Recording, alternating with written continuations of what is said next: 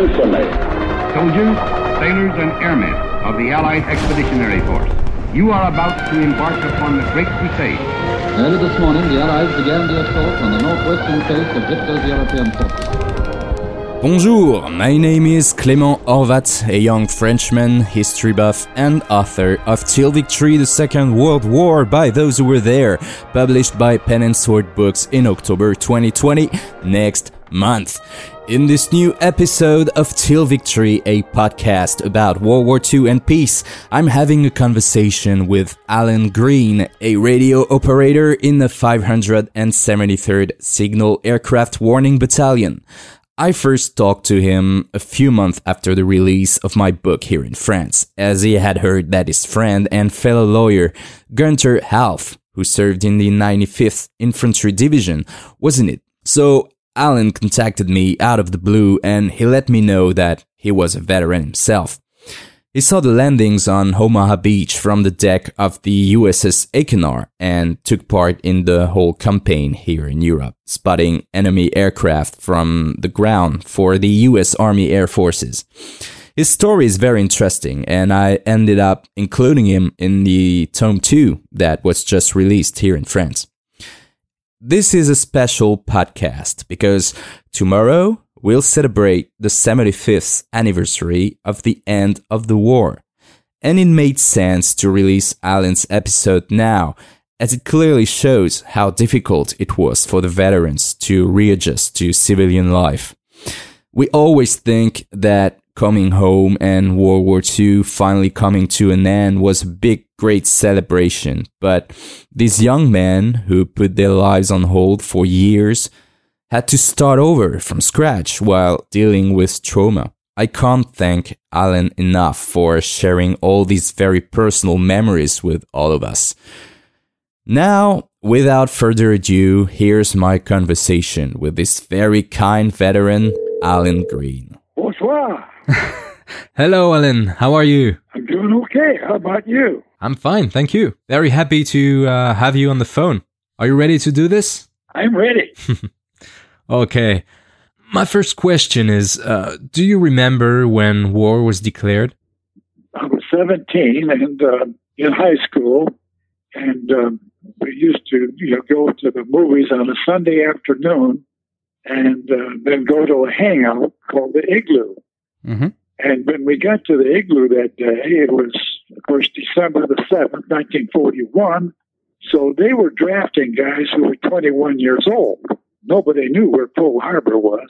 But when we found out the Japanese had, had bombed us, why we all thought, hey, they'll never get to us. We'll never have to go because we had four years to go before we were 21.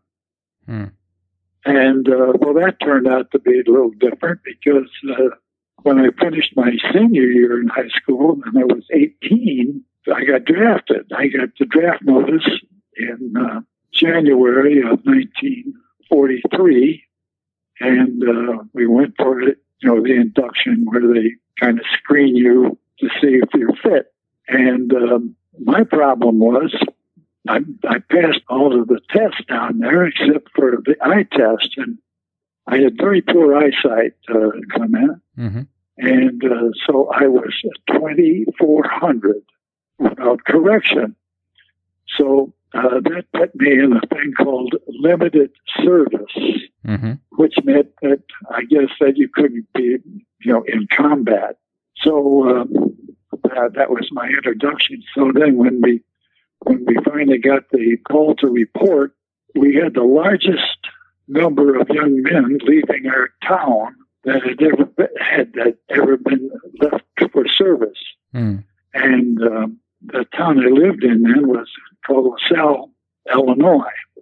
And I, had moved there from a very small town uh, a couple of years before, but uh, they had the band there playing, you know, music, and the mothers and the fathers were there, and it was all it was very exciting. Mm. But uh, what I'd like to, uh, you know, record today is that when uh, that morning, before I, you know, reported, uh, my mother and father worked in a defense plant, Mm-hmm.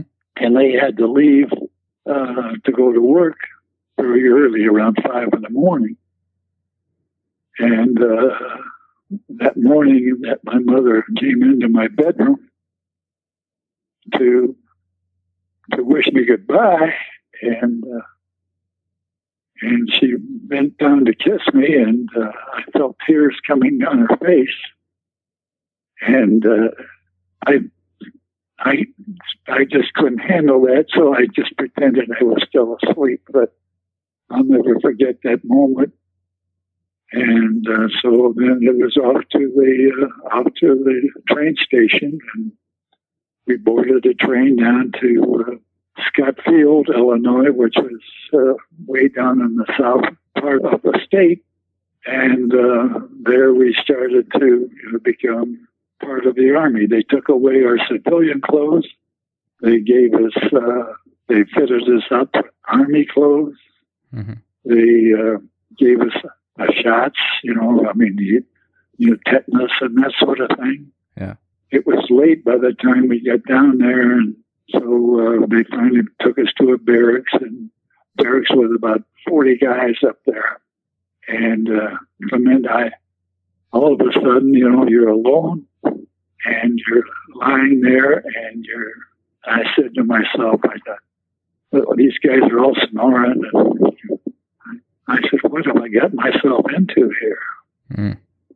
But then, you know, after after a while, we took the intelligence test and we took some other test, and then and then they sent us off to basic training. Well, am I going, you know, way beyond your question? it's fine. It's fine. Thank you for, for sharing all this. Uh, what was the job of your unit? What, what was your role in it? Well, my role, I was a radio, I was a radio man, and um, and that's what I'm, you know, getting to because of that limited service designation of the poor eyesight. After basic training, when you know they generally sent you off to some school, you know, Mhm. either the infantry or radio school or you know, or clerk school or some kind of school. And my IQ was like like 129. I was you know, I was that was pretty much, but uh, they would uh, that would be enough to get you into officers training. But uh, first of all, my eyesight wouldn't allow that. So after I finished basic training down in Florida, they never sent me to school. They didn't know what to do with me, you know, Clément, I guess, because of my limited service. So I took basic training again. I had two basic trainings. You know, you learned to drill and and uh, shoot, and all that stuff. So finally, they uh, gave me orders to go to Tampa, Florida, to radio school, and I learned I learned to be a radio operator, a radio man. Our job was to uh, accept messages from the radar operators of incoming aircraft, uh, enemy aircraft, and then we would radio the uh, tactical air commands to go up and intercept. That was our primary function at 1st And uh, we were a non-combat unit, but we were, you know, we were issued weapons and we were taught how to how to shoot because we had to be pretty close to the front lines Mm. because the radar wasn't all that effective. Mm. It would it was not you know like it is now where it could go you know for miles and miles. Mhm.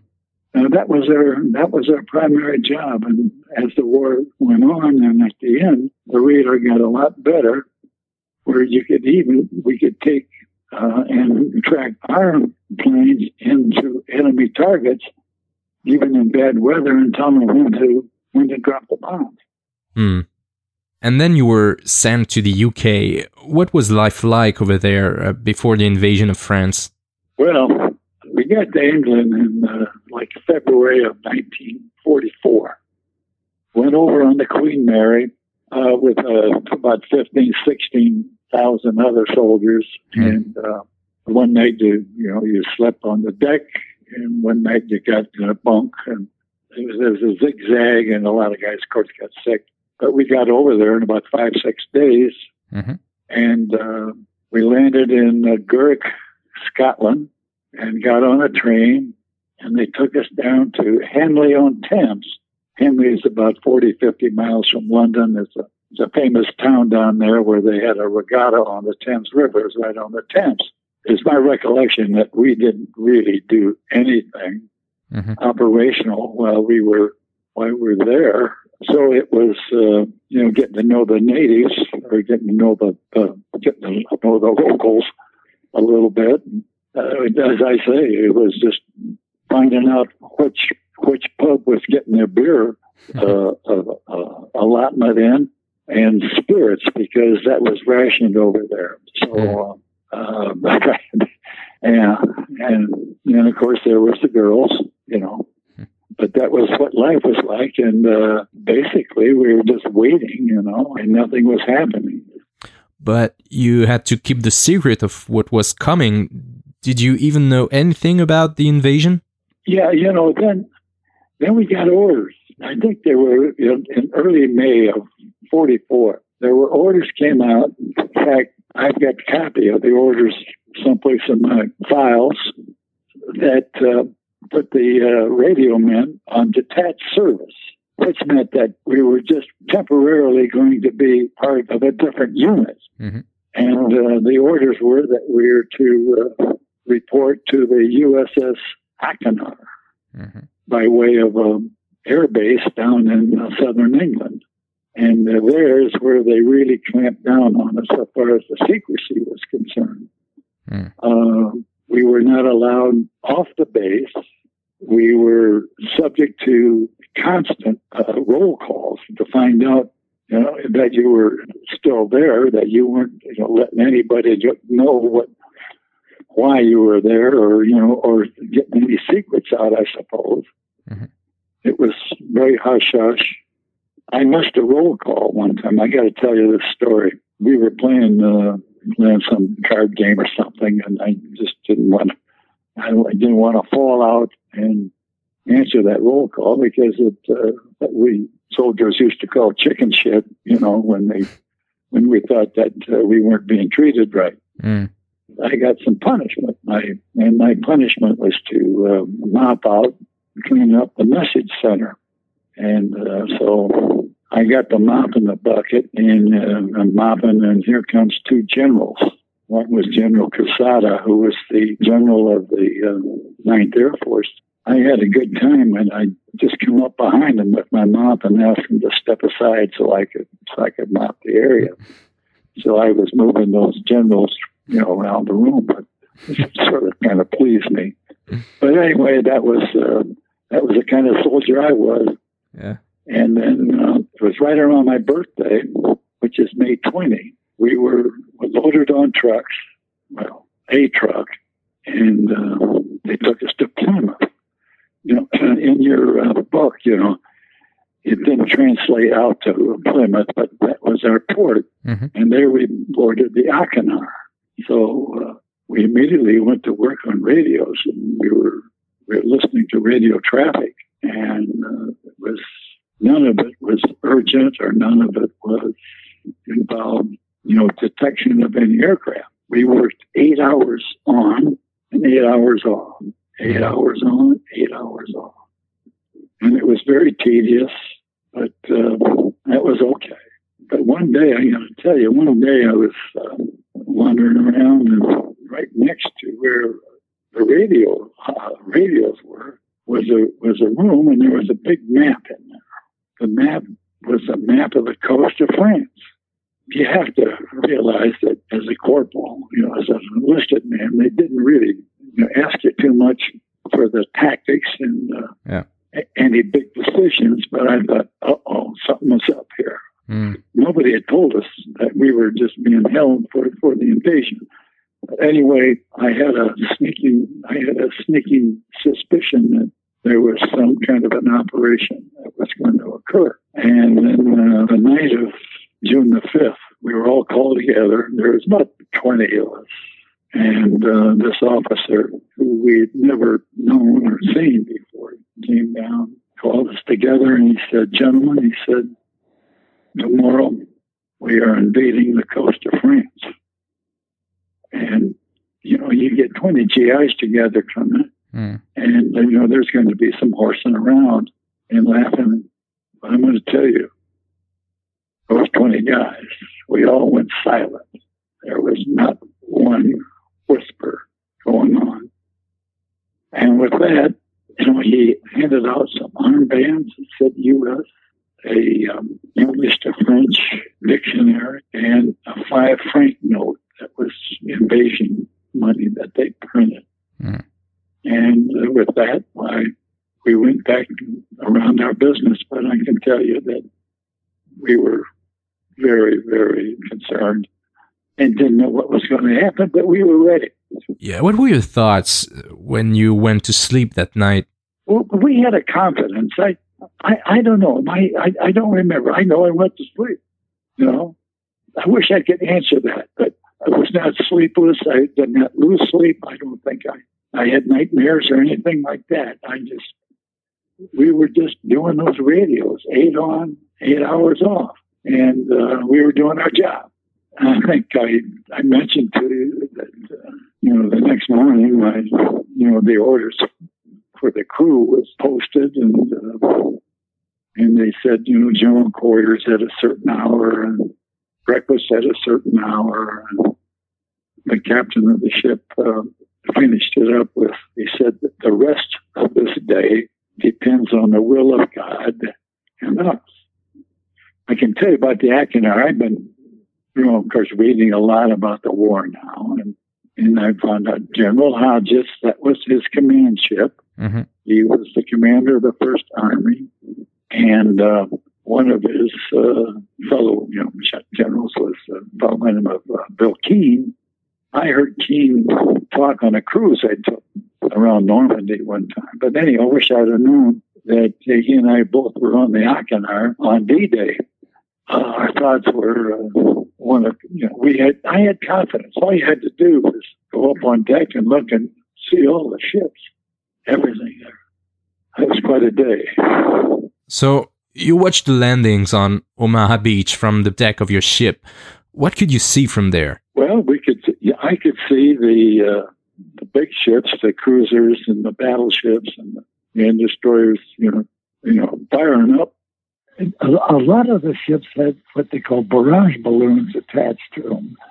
Those were just inflatable jobs that they would, uh, you know, put on the sterns of all the ships to uh, uh, discourage the uh, Luftwaffe from uh, uh, strafing. Mm-hmm. You know, coming down too low. If they if they came in to, to strafe, they could, you know, hit one of those wires, and that would be the end of them. Mm-hmm. But what I saw was I saw the war.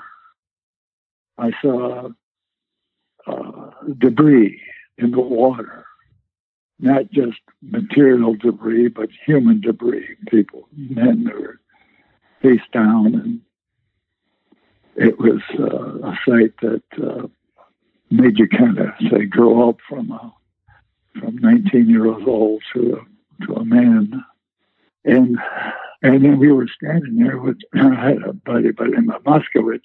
Mm-hmm. We were watching everything. And um, all of a sudden, Moskowitz says, I'm hit. He caught a piece of shrapnel in his uh, ankle. And that was enough for me. I, I didn't want any more of that show. So I went down below. But I do remember one other scene uh, it seems to me, you know, the weather had cleared. Was, it, was, it was fairly cleared. I think it was kind of in the afternoon.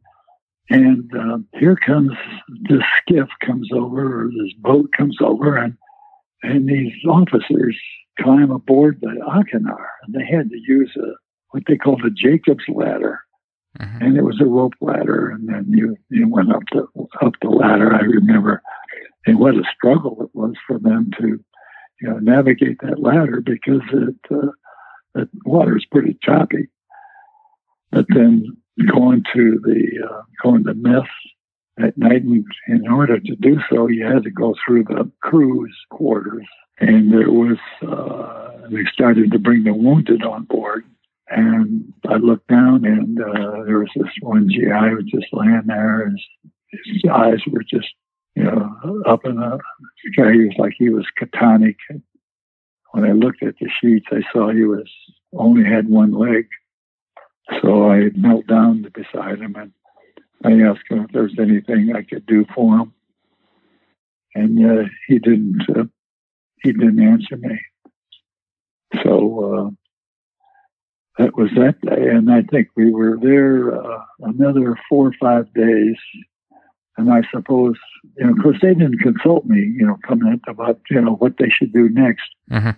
Uh, but uh, I think when uh, Hodges, you know, when they had the beachhead and Hodges went ashore, and then then the Achernar, you know, left and went back to England. The 573rd was down at Henley, and then uh, we went back up to uh, Newcastle on Tyne. That's where we debarked. There was no operations going on there, so we went back over on LSTs uh, in uh, I think in August, maybe a little bit later. I got to tell you this is that uh, after I graduated from high school in '42, I got a job in a shipyard hmm in uh, in Central Illinois, um, and uh, where they made LSTs. Okay. And uh, it was kind of ironic that uh, I would be, you know, riding one of those in a uniform, Yeah. you know, carrying a weapon uh, after just, you know, being a worker on it. But anyway, uh, then we returned to France, I think in late August of 44. What was your job after that in, in the month following D Day? It was the You know. same. It was the same thing. We landed in Rennes, R E N N E S, Rennes. Mhm. Rennes. Rennes. Yeah. Then we went up to Quentin, and uh, we were there for a while, and then we went into Belgium, and uh, that's where I remember, you know, really being operational, you know, manning the radios, and and there was quite a bit of traffic, you know, radio traffic going on. There was one night I was uh, taking a message. I get this message, uh, and, you know, Sam, whose interview uh, Yeah, Sam Carlisle, who was in a previous podcast. said you could recognize certain guys with their by their fist. Yeah, yeah, yeah. And that, and that is true. So here comes this message wanting to know where we were. And uh, the fist I didn't recognize. I told this uh, stranger whose fist I did not recognize to go F himself. Mm. But uh, It was German. it was a German, I'm sure. Yeah. See, we had to kind of move with the Air Force. You know, the Air Force was making airfields, you know, to get closer to their targets. So then they moved us from uh, Vertan, which was like in South Belgium, I think, up to um, near Maastricht. Mhm. And uh, there was a little town up there called Vlijvigen. And that put us right in the crosshairs of the Bulge because that's not, that wasn't very far from uh, Liège Yeah. that was quite a time as well, you know. But we were working, we were working the radios then, and, and by that time that, that they moved me up to headquarters company, where, where where we were, you know, taking messages from the different battalions and companies out in the field, letting them know what was going on and so forth. It was another stressful time for you, the Battle of the Bulge. Yeah, it was it was a it was a bad time. There was we were in the crosshairs of the German offensive. hmm I could see, you know, some of the artillery fire going on. They had the the V one and V two rockets going off. I guess they were either shooting at uh, London or at Antwerp, Mhm. and uh, which you know Antwerp wasn't very far away. You know, you know Belgium being a pretty small country, Mhm. and sometimes those uh, you know those things would cut out. You Mm. know, they you know they made a distinctive noise. That's why we called them buzz bombs Mm. and they would cut out and uh, they would detonate, you know, you know, pretty close. In fact, we were bivouac in a in a in a schoolhouse and uh, sleeping on the floor, and one of them went off and you know pretty close, and the and the concussion was enough to you know shake everything up. And uh, this one guy, his name was Sid Kaczynski. The breeze sit up off the floor and he went slamming down on the floor hurt his back. And next thing you know, he was getting shipped back to the United States. I thought he was one lucky guy. Mm. And uh, and then they also had these uh, English-speaking uh, Germans in American uniforms that infiltrated our lines, and and they like to sneak up on you and uh, strangle you and and do all kinds of mischief. So uh, and it was cold, and we were cold because we didn't have any winter uniforms. You know, some of the brass, I think Bradley thought the war was going to be over by Christmas, and there was no use issuing us, you know, overcoats and you know things like that. Mm. It was not a it was not a good time. We couldn't shower. We couldn't, you know, a lot, a lot of things. But uh, I can tell you one story. You want to hear a story? Sure, of course. About the, about the closest I ever came to getting killed was by one of our own men, and uh, I was uh, I was on guard duty, and uh, it was it was of course it was in Flanagan. The guys could go downtown to, to this town, and there was a there was a pub or a bar down there. They drank, and our captain had uh, one of our one of the guys in tow. His name was Stewart, and Stewart was uh, he was he was Indian. He was, he was an American Indian descent. Mm-hmm. He was drunk, and uh, the captain says, "Green," he said, "You keep Stewart in the compound here because he said he's threatened to shoot his." Uh, it was Warrant Officer Gordon. So anyway, he leaves. Stewart goes in. The next thing you know, Stewart is coming back out, and uh, he was a motor truck guy and they gave those guys uh, you know, pistols mm-hmm. for their for their weapon. So he uh, comes. I said, Stuart. I said, "Where are you going?" And he took that pistol and put it right in my stomach.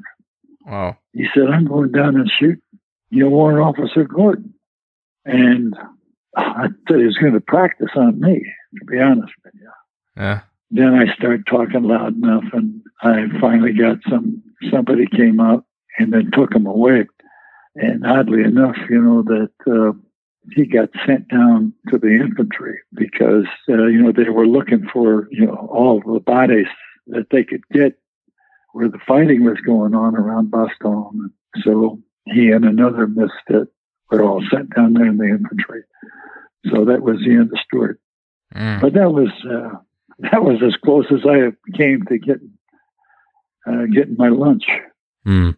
Must have been very scary. Yeah. So anyway, after that settled down, well, then we got into Germany. And I think that uh, we got in there either late February or March. And our first location was uh, in a little town outside of Mönchengladbach. Then we went on up to Munster and then to Brunswick, Braunschweig, we got out we got out to uh, Magdeburg, which was on the Elbe, right there where, where it ended. Mm-hmm.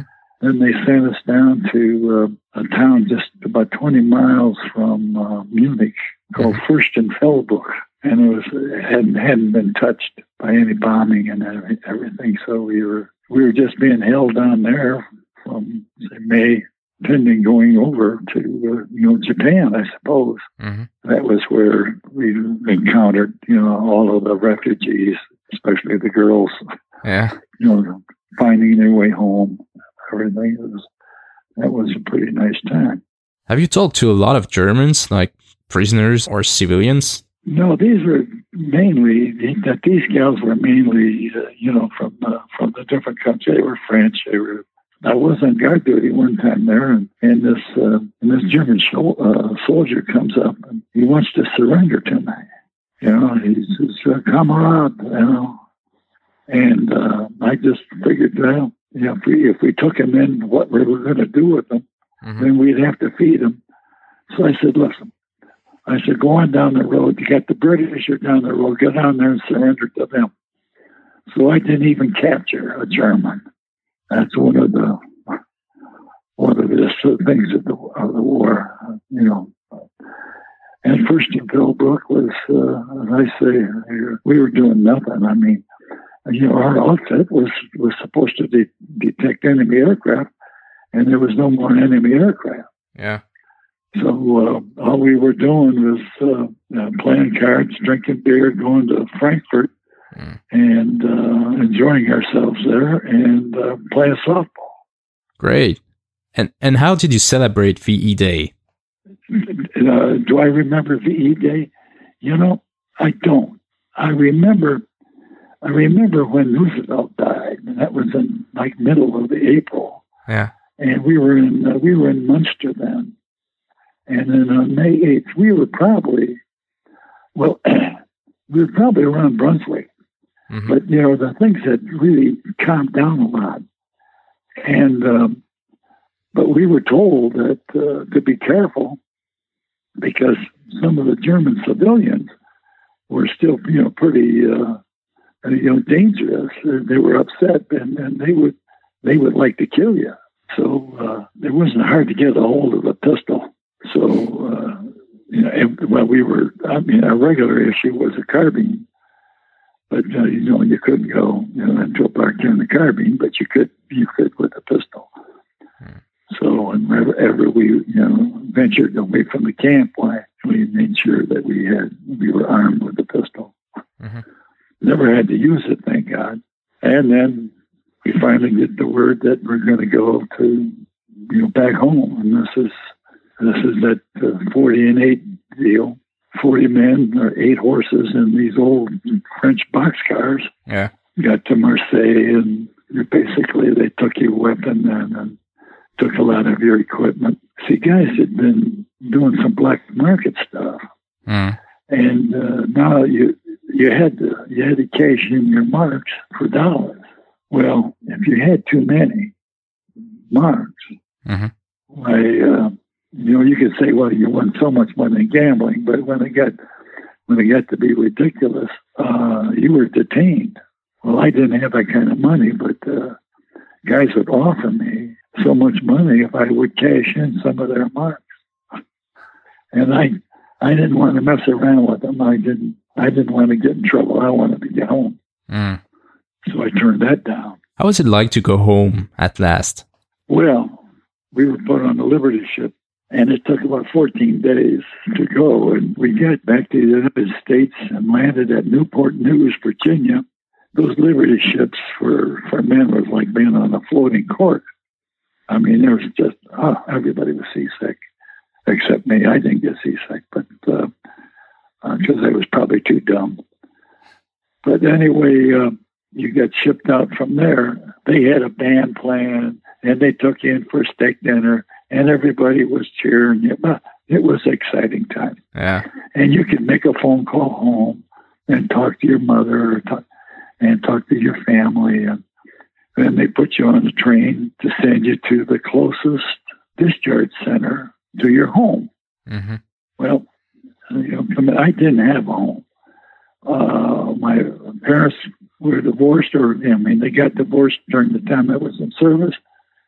Uh, my sister and her husband lived way out in South Dakota, and uh, my you know, closest relative was uh, my uncle, who who lived in a little town just south of Rockford, Illinois. Well, so I said that was that was where I was going to land, and they sent me to Camp Grant, and and at Camp Grant, you know, you got your finals, finals. I, I got my army pay, got the little bonus, and I uh, I'd saved some money, so I got on the bus hmm to go down to my uncle's house. As I say, it was only 25 or 30 mile bus ride, and it was in the dead of winter. It was about the 15th, 18th of March, and um, on the way down, I got sick. I I I, I got nauseated. The bus is full of people, you know, and I'm so embarrassed. We get to one of the stops along the way, and I said, you know, and I said, I'll, I'll get off here, and you know, the bus driver took me in to the bus stop and got me a cup of coffee. He says, "Hey, soldier," he says, "We'll just wait till you feel better."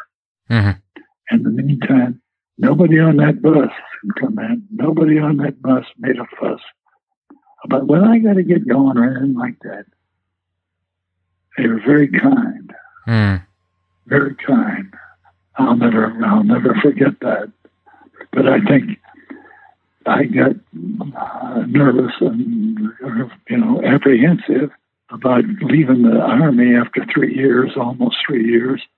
Yeah. at age 18. Now I'm 21, not knowing what the future was going to be Yeah. because I was on my own. So that was the discharge story. Yeah. It was hard to readjust to civilian life. Yes, well, what I did was I went down to where um, I left the service down in this little town of LaSalle, Illinois, because uh, that's where all my buddies were. They were all coming back from the service, and but you know there was no question about most of us. Mm-hmm. On, took the GI Bill and went back to college. I finished up my one year at the uh, the junior college there, and then went up to Beloit College in Wisconsin. And I graduated from there in 1949. And then I went to law school in Chicago, and I graduated from there in uh, 1951. So uh, once I got started, uh, you know, Clément going back to school, I, uh, you know, I never quit. I went to summer schools. I wanted to get through to to my law degree as fast as possible.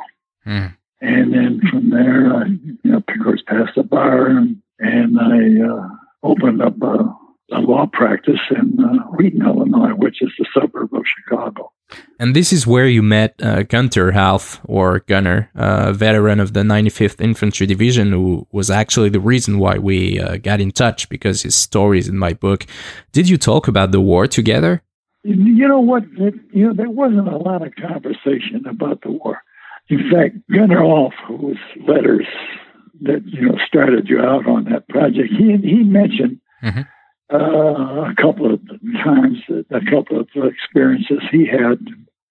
Gunner was a uh, one of these guys that they uh, they sent to college at first because mm-hmm. they were going to train them to be officers, and then as we went on, they didn't need any officers. They put those smart guys in the infantry.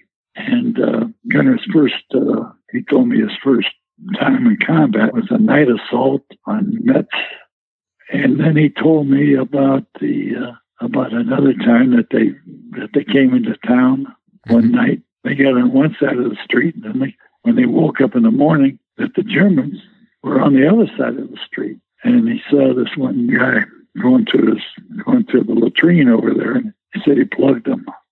Uh, but that's uh, that's about the extent of that conversation now, because you know everybody I guess we were all thinking about our futures and not so much about the past. Mm. I didn't find out that one of the groomsmen at my wedding got two silver stars. Mm. He was a glider pilot. And I think, you know, I mean, just getting up on one of those things ought to get you at least a bronze star. Mm. But anyway, that was, um, there was no, there was not a lot of, say, well, I did this, I did that among the guys we were all going on to what we wanted to do, what what we wanted to like. You wanted to move on with your life. Oh, that's right. That's mm. right. Well, I, I, without trying to sound like it was a, a big deal, but you take us, you know, you take that generous guys. We had all been through, you know, the divorce or the uh, the depression, mm. and uh, and I think we learned a lot of lessons about being responsible and doing a job. And we wanted to do better. And I think we, what we really wanted to do, we wanted to be, we wanted a better life for our children, mm-hmm. our kids. We wanted to give them something that we didn't have. And we wanted a home, you know, so you had to work for that. So that's, that, that's kind of the attitude I think we had. So even though you may have been a big shot in the war, you were still uh, your your friend, your golfing buddy at home. When we first exchanged emails and talked about Gunter, you, you, you told me those guys like Gunter bore the brunt of our success. And still, with your work detecting enemy aircraft, you, you probably saved thousands of lives and you certainly helped shorten the war. Do you feel like you're not getting enough recognition compared to more famous units like the US paratroopers or Rangers? Yeah, well, um, I think the limited service, you know, of course, you know, saved me from, you know, getting into combat. But, but I think, you know, in our, you know, looking back on it, you know, coming, mm-hmm. we all kind of did the job that we were supposed to do. Yeah.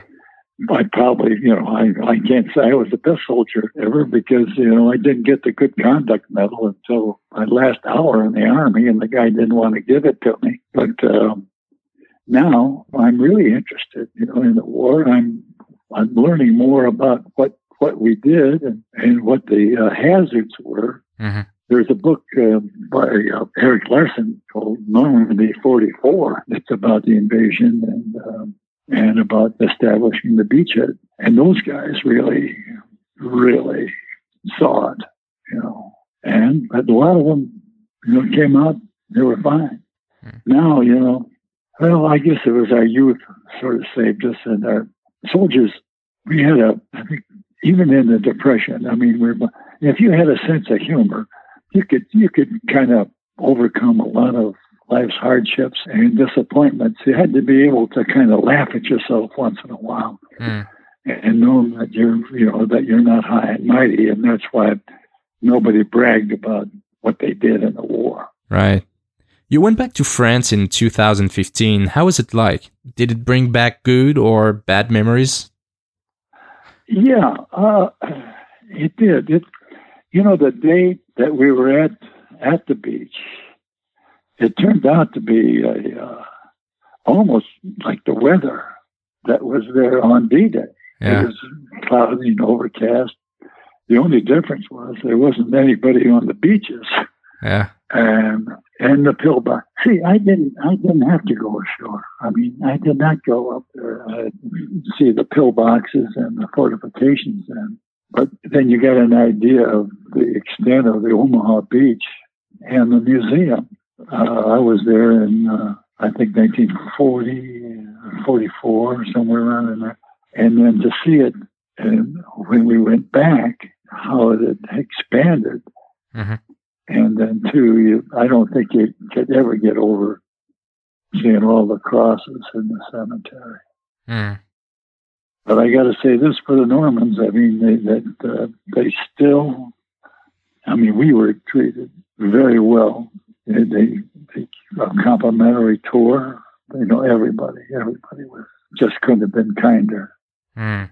And that's the way it was post-war, right after the war. See, I didn't have a home. Mm-hmm. didn't have any, you know, family to go to. I was I was pretty much on my own for you know, quite a few years you know, even back in high school. Mm-hmm. And uh, a family took me in and gave me. I got. I took board and room there, and uh, there's no way they could feed me for what I was paying them. Mm. Uh, but but they were they, people were very kind to you, and I I never realized that until later. Anyway, I practiced law for 50 years, almost 50 years, and then retired in 1997 and uh, I settled down in uh, Scottsdale, Arizona. Well, thank you for sharing your story, Alan. Thank you for asking me to do this. Uh, I'm looking forward to you know seeing not only your your book but the broadcast that you're going to do. Sure, I'll send it to you very soon. By the way, to conclude it, do you have a message for the younger generations?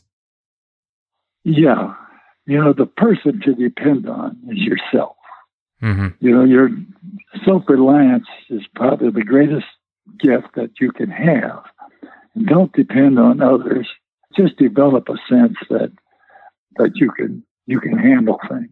Mm. And I think that's what we all learned uh, growing up in the Depression and in World War II. Mm-hmm. Uh, that's probably where we were uh, the best was the ability to improvise, the ability to invent things and to, you know, take your K ration carton, which was wax, mm. and you could light that up and you could put water in your helmet and you could heat water. You could have hot water for a shave. I mean, that's just the way that you could adapt. Yeah. Uh, I know this isn't part of our uh, part of our interview, but I got to tell you about my son. Yeah his name is uh, Wilson Greene, and uh, Will is a Civil War historian. Yeah, he's uh, he's a public historian, mm-hmm. and uh, he's pretty well known for that. One of his books is just named the Book of the Year by the U.S. His- Historical Society. But uh, I talking about young people. I took him when he was about sixth grade. I thought, well, it's about time he saw our nation's capital. So one spring vacation, I then we jumped in the car and we're driving over. And on our way to Washington, D.C., uh, you had to stop in Gettysburg.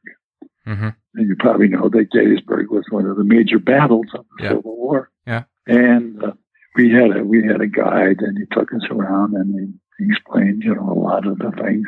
The next morning, we got up to continue on to Washington, and Will didn't want to leave. Mm-hmm. He wanted to go and visit more of the sites, more about the war. And uh, as a result of that, why then he went on, uh, you know, to major in, uh, in history mm. or you know the Civil War. So anyway, that's one thing, you know, history is mm. so important. Yeah, you know, the same thing happened to me when my father took me when I was a kid to uh, Omaha Beach and the Colleville Cemetery um, that you mentioned earlier. It got me interested in history and World War II, and here I am. Yeah, well, isn't it? But I mean, you have to get your inspiration from someplace, don't you? Yeah, exactly. And, and your father and your mother are the best ones to to put you on the right path. Sure, they are. Well, thank you very much for your time, Alan, and most of all for everything you've done to help win this war and our freedom. Well, well, thank you for recording it, and yeah. thank you for asking me to to uh, to do this. You're welcome. That's the least I could do. All right. Well, well best of luck. Bonjour. thank you. Take care. Right. Bye bye. Bye. I hope you enjoyed this conversation as much as I did. I am always amazed by how humble these veterans are. Alan says he did the job he was supposed to do, but I wonder if they will ever understand how much their actions mean to us, young Europeans, enjoying today the freedom they brought us on this day 75 years ago. Next month will be a special episode. I won't be talking to a veteran this time, but to my publisher as the big day is finally coming near. Till Victory will be released worldwide by Pen and Sword Books in late October. It's a dream come true after all those 15 years of hard work, and I can't wait for you guys to read all those incredible stories. There are more than 50 different Allied soldiers honored in the book with their personal letters published for the very first time, and I hope that they will all get the recognition they deserve. If you like this podcast, please subscribe. There are a lot of great episodes coming with more veterans, I promise. Make those stories known, share them around, and hit the like button on whatever you're listening to them on. All the links for the book and social media are on tillvictory.com and I appreciate all your messages. Till next time, thank you for listening.